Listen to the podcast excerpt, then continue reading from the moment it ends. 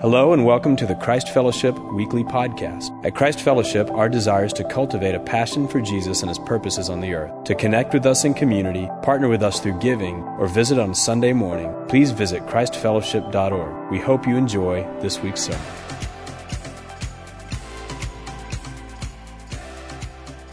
Hey, you guys, this morning we've got a special treat a dear friend of many, many years, a longtime elder here at the church, and just a great all-around brother whom I love getting time with because he always stirs me up, makes me want to see more of Jesus. Y'all give it up for Dr. Yancey Smith.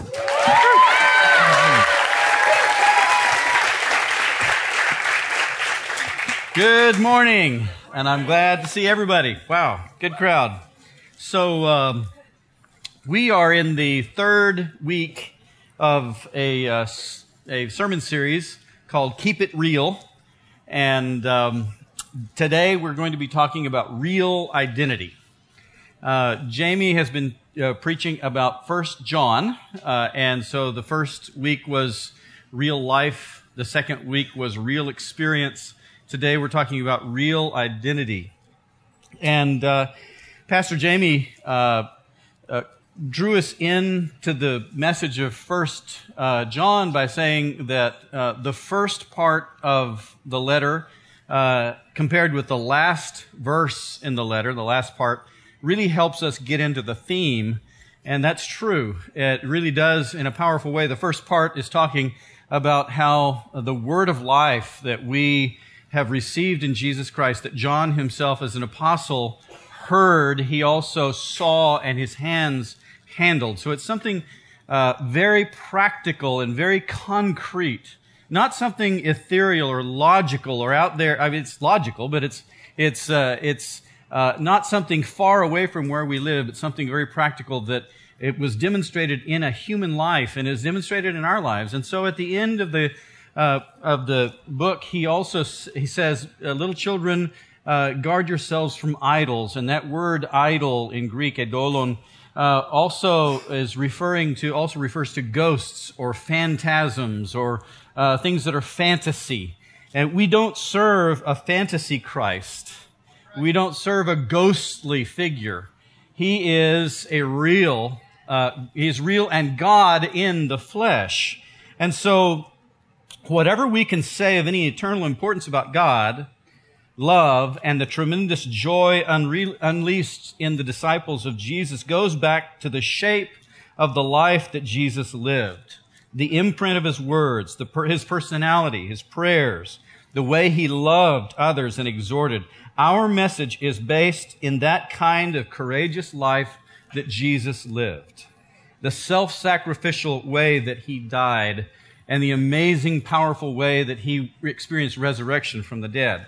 The whole point of the book of First John is to encourage us, the readers, and inspire confidence in the rock solid nature of the love of God that is revealed in Jesus despite our own failures and sins. God is faithful, 1 John 1 9 says, to forgive us of our sins and to cleanse us from every kind of unrighteousness.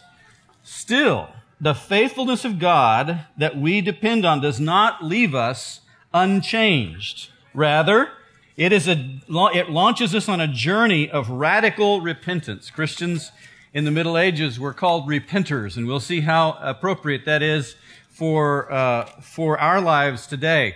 Uh, rather than believers, they called them repenters. Today we call them, we call us believers. Maybe we ought to re- rediscover that idea of repenters. God became flesh for us in Christ so that we would be transformed to be like him. It is so easy to move away from the message of God, becoming flesh for us, to things that seem more vast or theoretical or abstract. But we need to resist that temptation. We, especially in the West, love logic, but it has a habit of running away on us. The gospel invites us to think slowly and carefully about our lives before God. So at the end of the letter, when John warns his readers uh, uh, to keep away from idols, he's warning us to keep away from phantoms or ghosts as well. Real identity is found in Jesus. In fact, what God does is, is invite us into the relationship. This is the gospel in a nutshell. We are invited to participate in the relationship that Jesus has with God. Now, just think about that for a second. We're invited to participate in that relationship. That relationship is a real thing. It's more real than you and I are. and we're invited into that. And so our identity is all wrapped up in that relationship, father to son. And who we are can be described in terms of that relationship, even though we in our lives can look at the evidence of our failures and say, ooh, it's not, I'm not yet there. Or I'm on the way. But listen as we, as we go through this message today. You're going to be tempted to respond in various different ways. You're, we may have responses all over, and I don't know how you're going to respond. But at times you might think, ooh, that's not me, and it never will be. Be careful. That is the evil one talking to you. Let's practice a little bit of discernment as we as we go through the passage. If you if you respond, ooh, man, that's not me, and but I hope, I hope that I will be. That's the Spirit of God. If you if you uh, are if you respond, wow, I know that has to be me, but there's just so much going on in my life. I'm re- I feel like I need to turn back to that message. Then that's the Spirit of God. So listen to, so that you can discern to which Spirit you're listening to as we go through this uh, passage today. So how we live, how we live expresses who we are. The word whether shouldn't be up there uh, who we are, our true identity. Love for others, that is righteousness, is the hallmark of our identity because those born of God have received the Father's love. There is a warning in this passage, and that passage is that however we may try to hide it from ourselves or others, the way we live eventually shows whether we are born of God or of the devil. And, and 1 John uh, speaks in those stark terms. And so we want to, uh, we want to zero in on what it means to be born of God as we, as we listen. Those born of God cannot sin in the specific way that unbelievers do, but they nevertheless, uh, they must nevertheless re, uh, uh, live rightly as God defines it. Now, for the sake of this sermon, we're going to divide this chapter, chapter 3, into three parts, beginning with chapter 2, verse 28 through 10. Uh, that uh, is the that is the part of the message that that asks the question, "Who are the children of God?" It's encouraging and challenging. It's designed to make us feel uncomfortable and to do some soul searching and have an examination of our conscience. The second major section is chapter 3, verses 11 through 18, which is a pointed exhortation to love others like God loves us. That is, to live out of that identity in a real way toward others. Since we're God's children, it's expected that we'll be like Him so that our lives are characterized by love. If love doesn't characterize us, then there's a problem that needs to be addressed. The third uh, section circles back to the theme of confidence. 1 John 3 19 through 21 reminds us that children of God can be confident even if they are far from perfect. So let's read chapter 2, 28 through 3, uh, 1. And now, dear children, continue in him so that when he appears, we may be confident and unashamed before him at his coming. If you know that he is righteous, you know that everyone who does what is right has been born of him. See what great love the Father has lavished on us that we should be called children of God. And that is what we are. The reason the world does not know us is that it did not know him. Those who do righteousness have been born of God. That's what this uh, verse, verse 29, uh, says very uh, pointedly. And, and what John is doing is drawing an inference from the assumption that all his readers would agree with, and I think we would too, and that is that Jesus Christ is the righteous one sent from the Father. Now, uh, Christ, that that uh, that idea is that the, that God is righteous. God beyond all worlds is the one who is righteous, and what He desires and what He uh, creates is also righteous. But He gives us this power within us to choose in our, in our relationship with Him. And, uh, and so we find ourselves in a crossroads in our lives so many times. Now, what does it mean for God to be righteous? Some atheists in our day have raised the issue in this way. Does, does God command a thing because it is good, or is it good because God commands it? That's an age old question.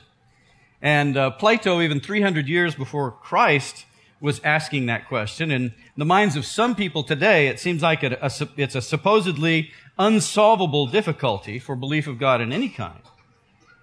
If it's the first case, then goodness would only be an arbitrary product of the divine will. While in the second case, the divine would be subordinate to some higher reality and neither option would seem to be particularly attractive to people who want to believe in God. For Christians, though, this is a rather simple issue to solve. It's no more interesting than asking whether light shines because it's light or whether instead it is light because it shines. When Plato asked this question, his whole point was to go beyond the gods of the Greeks that were just sort of overgrown, corrupt men and uh, women to something farther than that, a, a, a, goodness that is beyond all worlds, or and uh, and he was trying to uh, separate out the things that change down here in our world from the things that are unchanging, that create, that sustain and support existence itself, and bliss and consciousness and things like that. And so, uh, for Christians, God is not like those Greek gods, of course. It's not some emotionally changeable entity who has to deliberate with his actions or deliberate inside of himself in some sort of uh, world of psychological impulses. God is the name instead, for Christians, of that eternal principle upon which the gods, if there were any gods, are dependent for their own existence and for their share in all the eternal perfections of being. For us, God is himself the good or the form of the good. And his freedom consists in his limitless power to express his nature, his goodness, unhindered by the obstacles or limitations suffered by finite beings like ourselves. That's, that's God for Christians. So it's beyond all those, and a lot of the atheists that raise issues about God are not talking about this kind of God. They're talking about little gods. And so, fooey, I, you know, that, just don't touch our God. So God's love is revealed in His children, in His child Jesus, and in His children. John was a Jew. And he knew the scriptures inside and out. He'd never really met this God, though, until he saw Jesus Christ. Then he knew that what he heard and his hands handled was that God. The stories about God, the poetry, the prophecies, the law, the wisdom of Israel's scripture had created a yearning for the God he met in Jesus Christ. But before meeting Jesus, that God was only a mystery to John. He knew that the God of Abraham and Isaac in the Old Testament was a covenant making God. God established a relationship with his people by saving them from destruction and promised to preserve them and, and, protect them until one day through them all the families of the earth would be blessed. In such a context, love is the motive for the covenant and righteousness is the faithful keeping of promises. Those two concepts, righteousness and love in Hebrew, are expressed in one word, a Hebrew word, chesed. Say that with me. Chesed. It sounds like you're going to spit. Yeah. And it's God's faithful love that establishes covenant and fulfills the promises of covenant. The scriptures through this story were a signpost and a preparation that pointed to Christ without being a perfect description of the God John met in Jesus Christ. They reveal necessary foundational truths without giving away the essential mystery.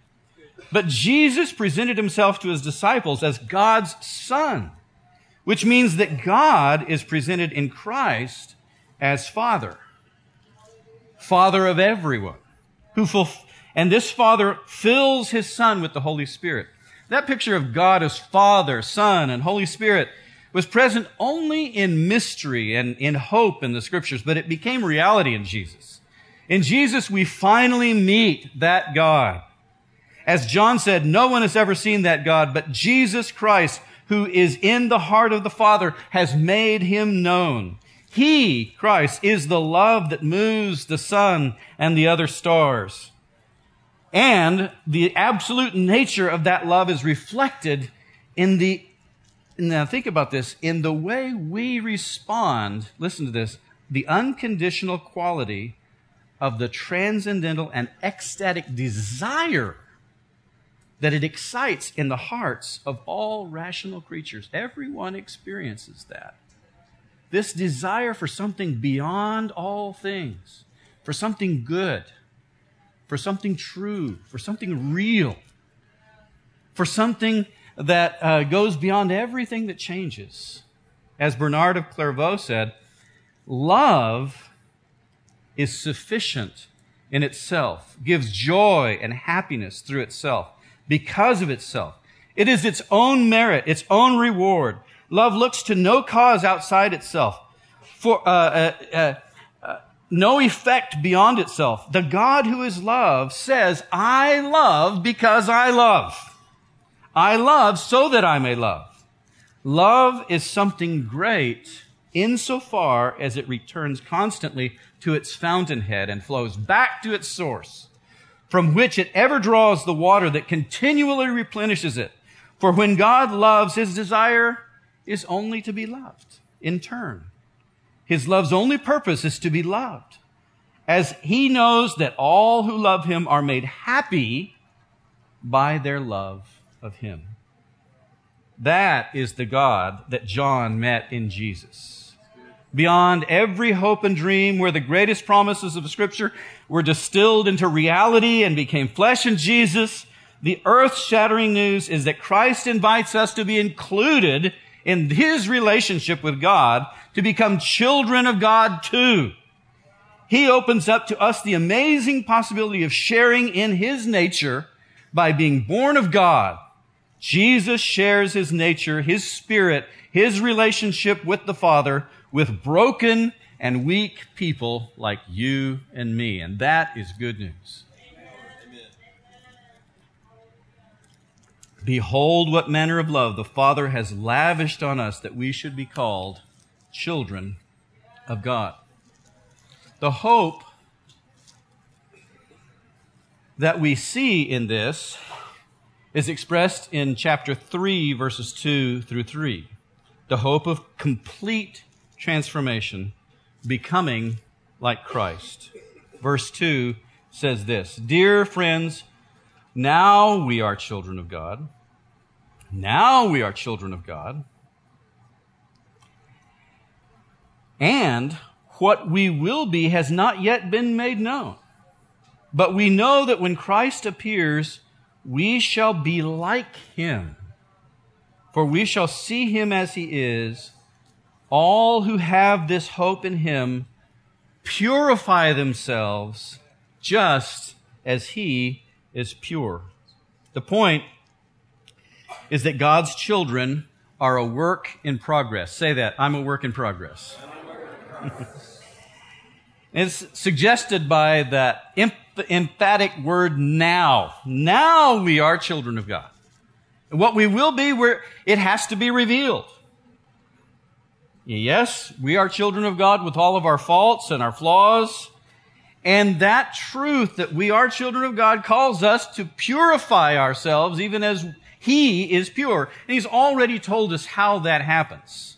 In chapter 1 verse 9, uh, He said, if we, uh, no one can say that they don't sin or that they haven't sinned, but if we confess our sins, He is faithful and righteous to forgive us of our sins and to purify us from all unrighteousness. So it's, we purify ourselves by getting on, in on His process of how He purifies us. That is by coming into agreement with who He is, what our identity is in Christ, that we participate in that relationship, and confessing where we don't live up to that amazing reality, not by not being yet who we are.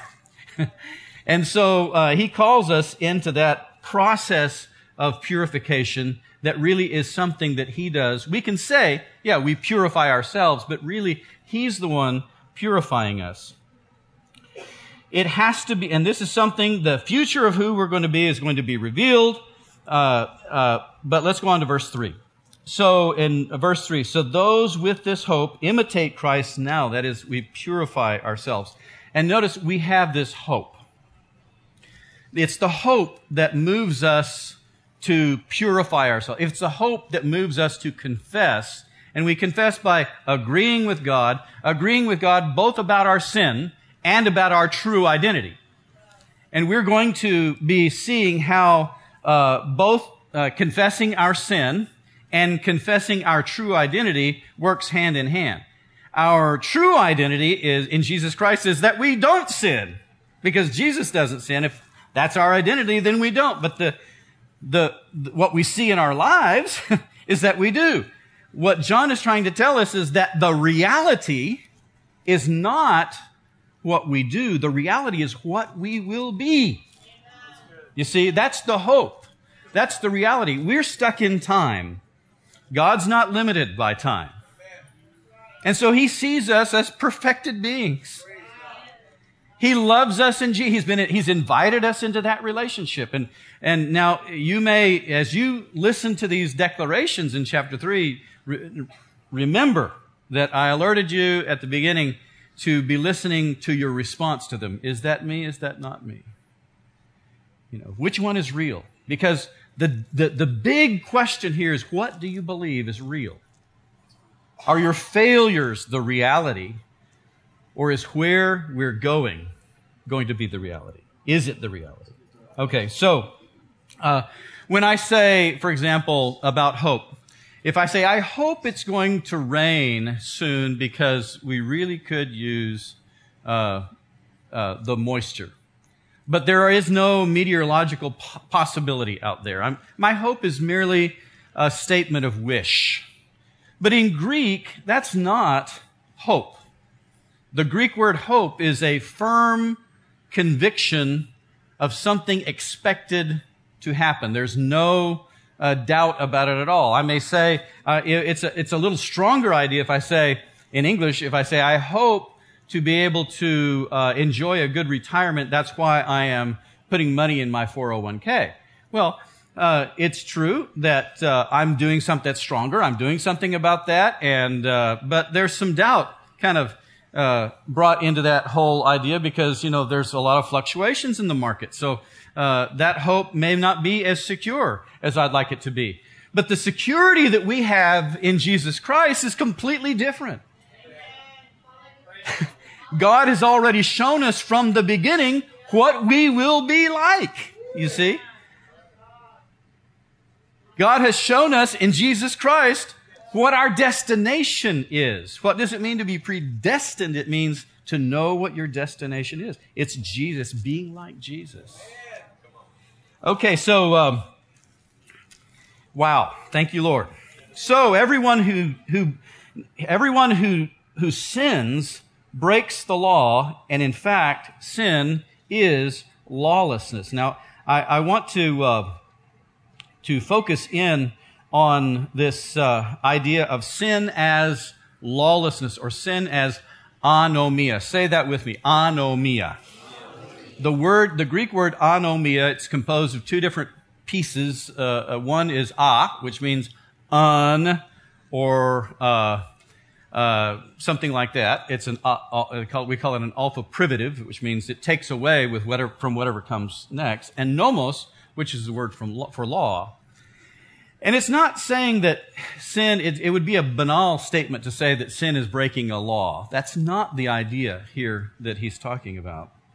Rather, uh, uh, he is starting to talk to his audience and members of his audience, and this happens in Christian churches. It may, you, you may see yourself reflected in this. I hope not. But he turns to those of us who do not live as if they wish to become like Jesus. He is, John is exposing the true nature of that kind of behavior. Anyone, anytime some, such a person sins, he or she acts in a way that conforms to a kind of identity that is opposed to Jesus.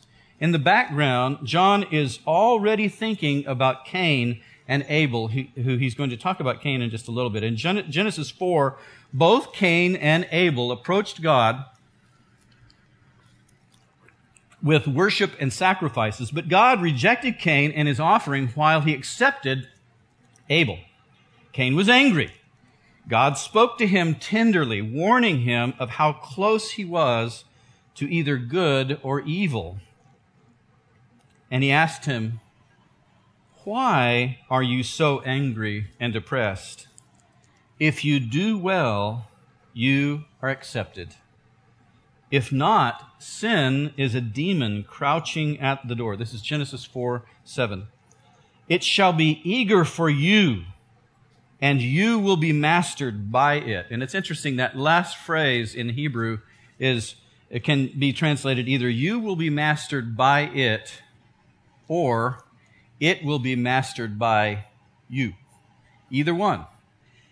And so uh, God, in, in calling him and stating this word, actually is, is giving him a, what, what would be translated a law. That is, a teaching. And that's what the word law means in Hebrew. It means teaching, not just some legal framework, but it is something that is uh, a, a curriculum for life, for changing people's behavior and for living by. Uh, and so it will, uh, when he said, it shall be eager for you, sin will be eager for you, but and you will be mastered by it, or it will be mastered by you. Either one is, is possible. And so, of course, Cain rose up and killed his brother, and that injustice echoes through time and in every culture and in all the twisted failure of sin. And here in 1 John, the author reveals the true nature of sin, not as individual, unrelated, random acts, but as originating from an attitude that resents God's moral demands on our lives an attitude that John refers to as lawlessness or anomia. Cain's heart was lawless. The word that, like I said, uh, is, is formed from those Greek words. Anomia or lawlessness is the stubborn refusal to be taught, to refuse to be informed and formed and transformed in fellowship with God. When John says that sin is anomia, he is saying more than that every sin is in some sense an infraction of Mosaic law. The word anomia is used more than 200 times in the Greek version of the Old Testament. In a passage in which the Lord describes the penalty for covenant disobedience in Leviticus 26:43, and I'm translating here from the Greek uh, version, not the Hebrew. They them, it says, they themselves shall accept their lawlessness, their anomia, on account of which they disdained my judgments and were vexed in their souls by my ordinances. To be lawless does not simply mean to break the law. It means to disdain the very idea of God teaching us how we must live. Many atheists have this root problem of rejecting the existence of God because their hearts are lawless and they reject the thought of a being to whom they must submit. Anomia is the rejection of God's loving authority and the exaltation of the autonomy of self. In the Sermon on the Mount, Jesus taught, Not everyone who says to me, Lord, Lord, will enter the kingdom of heaven, but only the one who does the will of my Father who is in heaven. Many will say to me on that day, Lord, Lord, then I will tell them plainly, I never knew you. Away from me, you who practice anomia, lawlessness. It's striking that John uses similar language here in verse 4 in 1 John 3, pointing out that whoever sins is really doing anomia. His point is to shock us into seeing the true nature of what we may think as individual, unrelated acts. Such acts arise from a heart of lawlessness. The word anomia always refers to those who have resolutely turned away from God to the point that they no, can no longer be regarded as his people, but are now in fact his enemies. How shocking it is to see the true nature of sin. That it is the same, that is the same nature as the antichrists, the world, and darkness. It's the choice to stand with, against God with the devil and all of his violence and all of his hatred, rather than with confidence relying on Jesus. It is to deliberately and uh, uh, uh, it is to deliberately stand against God. And so, what this text is calling us to do is to vigorously reject sin. All right, we've got to get to this point where we we look at sin, we look at it in our lives, and we have to get this vigorous rejection of this thing. That's what we have to have. That is repentance in part. The second part of repentance is what we turn toward, which is life and love and hope and the amazing gifts that God has given us. So sin is a, is a problem because it frustrates God's, the purpose of sending uh, uh, Jesus to earth. Christ appeared, verse 5 says, so that, as you know, to do away with sin, and in him there is no sin. That's his identity. John presses that point that sin has no place in the believer's life, for Jesus came into the world for the very purpose of taking away our sin. How can anyone who claims to be a follower of Jesus and who is becoming like him find any rationalization for sin? You know, this is one of those sermons where, uh, you know, it's starting to get a little, little bit heavy. I, I know. but, but we've got to go there. It's, it's important from time to time that we really look, stop and look at the word and think about the, the consequences of not following in humble, loving obedience to God. The statement that there is no sin in Jesus Christ says more than that Jesus never committed a sin during his life. It says that you or I, remember our identity is in Jesus, that you or I cannot remain in him and sin.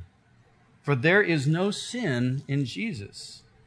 John is building a case against the person who wishes to be known as a Christian and yet defends practices and attitudes that are contrary to God's righteousness, his loving nature. Sin is a rebellion against God who teaches us to be faithful and trustworthy toward him and one another. To do such a thing of this nature is to be lawless and reject the goodness of God in his loving authority for us. So, it's a serious thing. It's a big deal, as Jamie likes to say. It's a big deal.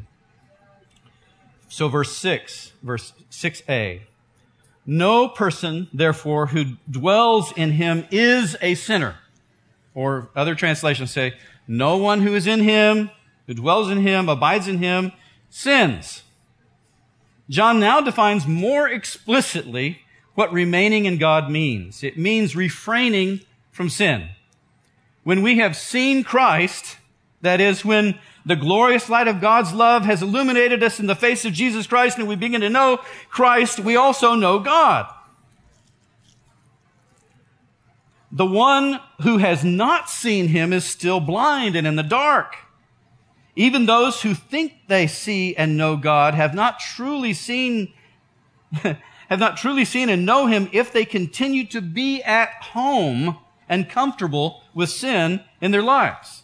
They lack the vision and the knowledge of Jesus, who he is and what he came to do.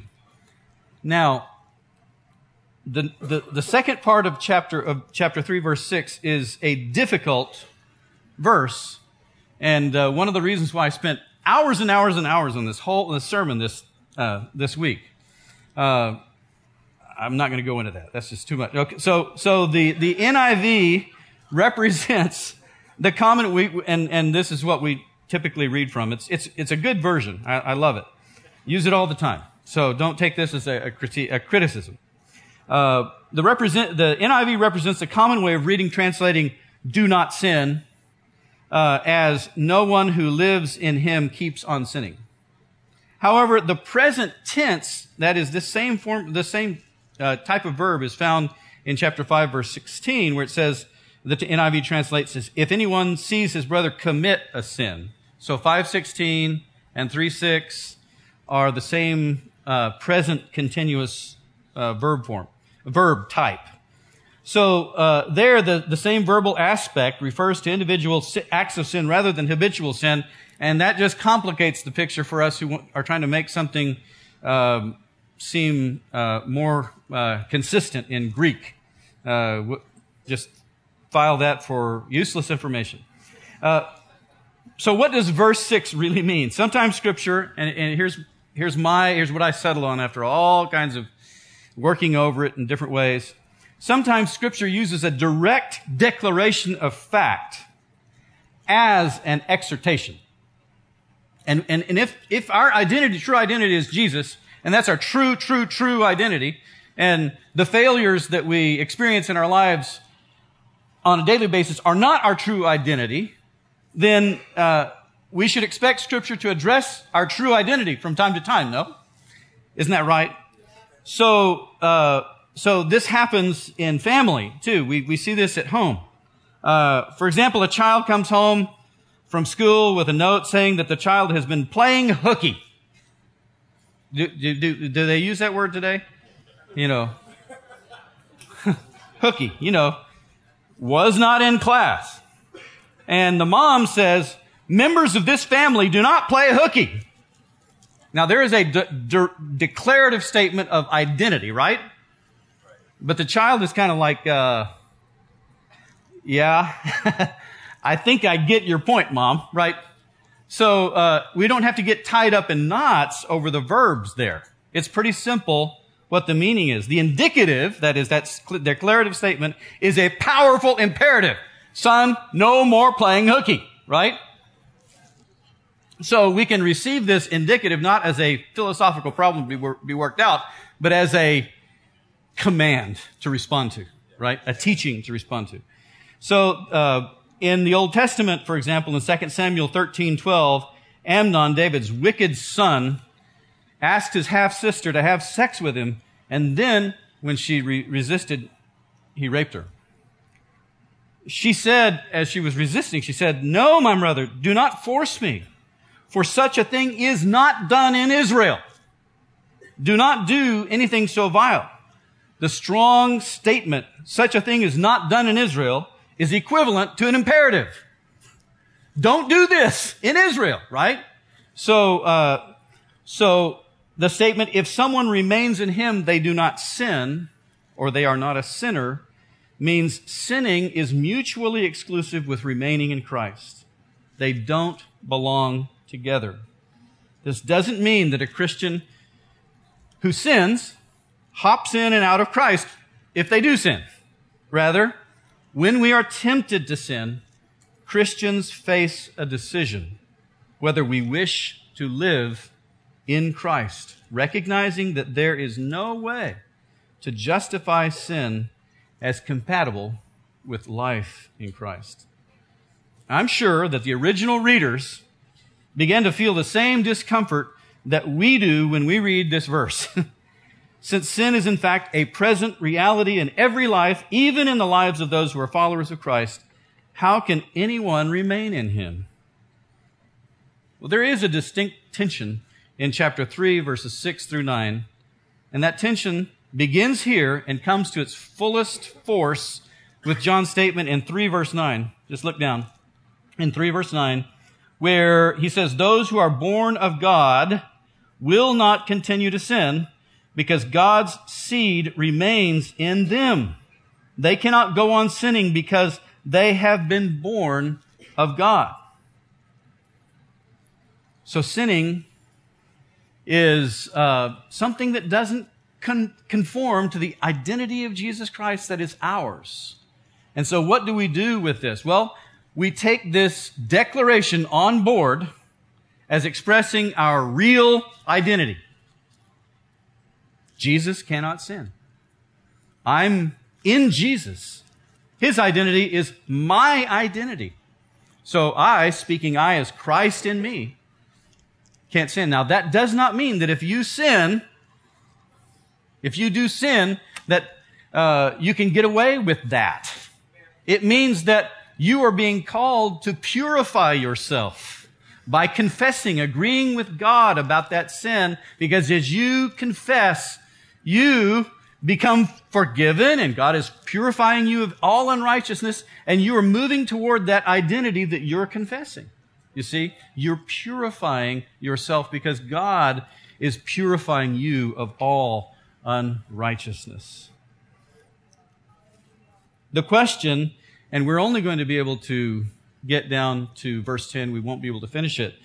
Um, or actually, we might just stop pretty soon here because we, we don't have a lot of time and I have so much more that I can say. This could be three sermons. Thank you, Jamie. so, you know, the call in uh, chapter uh, 3, verses 11 through uh, 16 is, uh, 18, is, is to love one another. Because that is the definition of righteousness. And sin is opposed to love. Sin is the opposite of love. And so, and, and he calls us to love in a concrete way that when we see people in need, we don't close our hearts, but we open them and we respond to that need. That uh, we, we, we can't say we love God and not love our brother who we do see that's in need.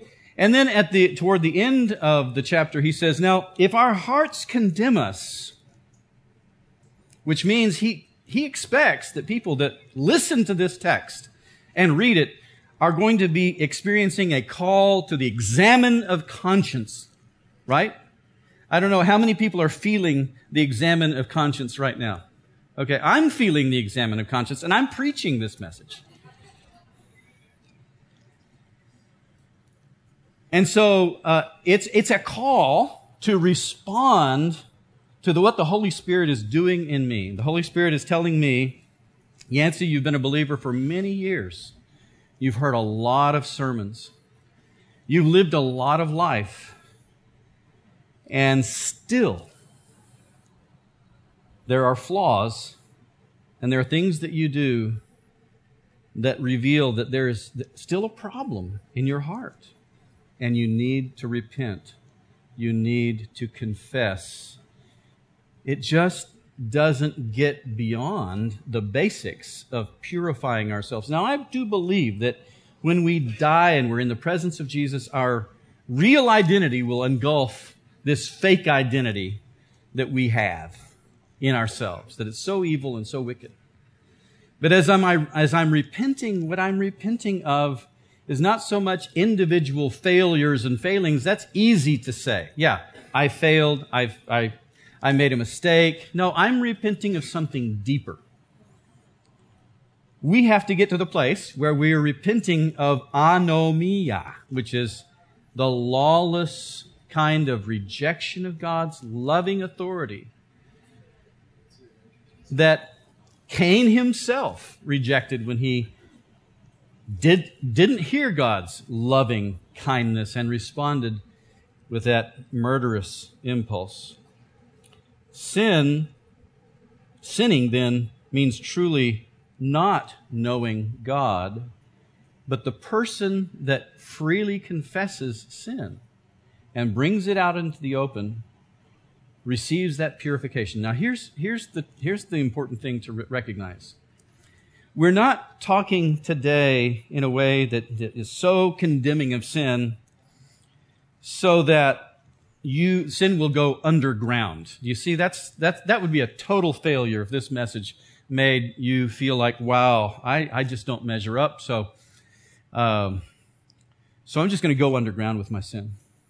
No, no. If if we're preaching it right and if we are hearing it right, we hear, you hear the, the amazing grace of God that you have been included in Jesus Christ as you are, and that your identity is in Him, and that there's grace, as Jamie, as Jamie says so often, there is grace. We're standing in grace. And grace is abundant, and God's love is amazing. And you're feeling shocked about, yeah, oh, sin in my life. The response then is not to go underground with it. The response is to say, well, out with it. Out with it. Out with it because I hate it. Out with it because it hates me. Out with it because the only way to be pure is to confess, which means to agree with God about what's wrong in my heart. And so the call of even a difficult word like this, even a, a word that, that compares our present state with our, our real state in Jesus Christ, is to liberate us from sin, to set us free, to freely admit, yes, this is me. Yes, this is why I did that. Yes, I own it. Yes, let me make it up. Yes, let me, uh, let me experience forgiveness. I'll tell you, I, I have been that person. Many times. And the only way to overcome, the only way to overcome is to spill the beans.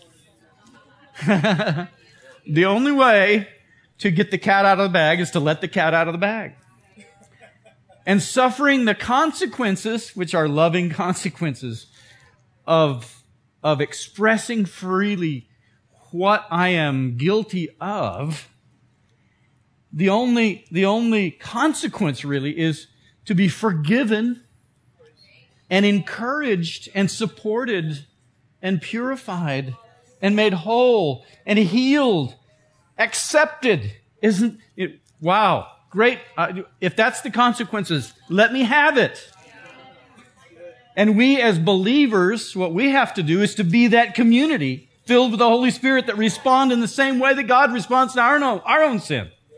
So that's the message today. We could, there's, there's much more in this chapter we could cover, but I want to land the plane here. Did you experience, did you think, think back now as you heard the word, did you, did you experience, wow, that's not me and I'm never going to be like Jesus? Did you experience that? If you did, I want to encourage you to reject that. It's not true. Who you are in Jesus is more real than the atoms and the molecules and the DNA that form who you are. That's the real you. And that's where God will finish with you. And if you're saying, wow, yeah, I, I recognize God that I, I, I, I remain in you. I'm confessing and I, I admit that there's sin in my life. Well, you know, that's where all the rest of us are. That's where all the rest of us are. We know that the truth is that that we're united to Jesus and his sinlessness is, and perfection is communicated to us no matter how much we've failed in our lives. And I would just say, join the Sinners Anonymous Club. You know? But when you do that, you're not a sinner, you see? When you do that, you're no longer a sinner. Because your identity is in Jesus Christ. Wow. Now hang on to that. Think about it. Believe it. Confess it. Stand up. Father, we thank you so much for your kindness.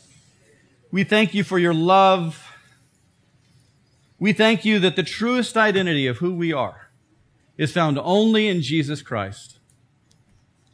That all of our weaknesses and failings, Lord, that you are stronger than our hearts. If our hearts condemn us, you are stronger than our hearts, which means, Father, you will overcome all of those obstacles, all of those twisted knots, all of those things that have happened to us to create the conditions that are part of who we are now that you're changing.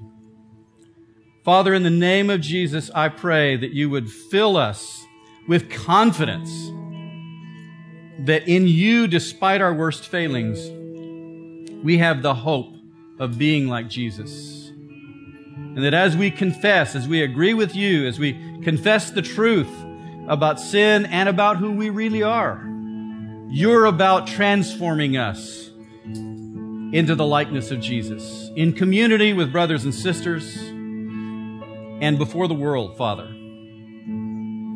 Thank you, Jesus. Now, if you, uh, if you feel like, man, it's time to get right with God, it's time to get that out, this may be your moment.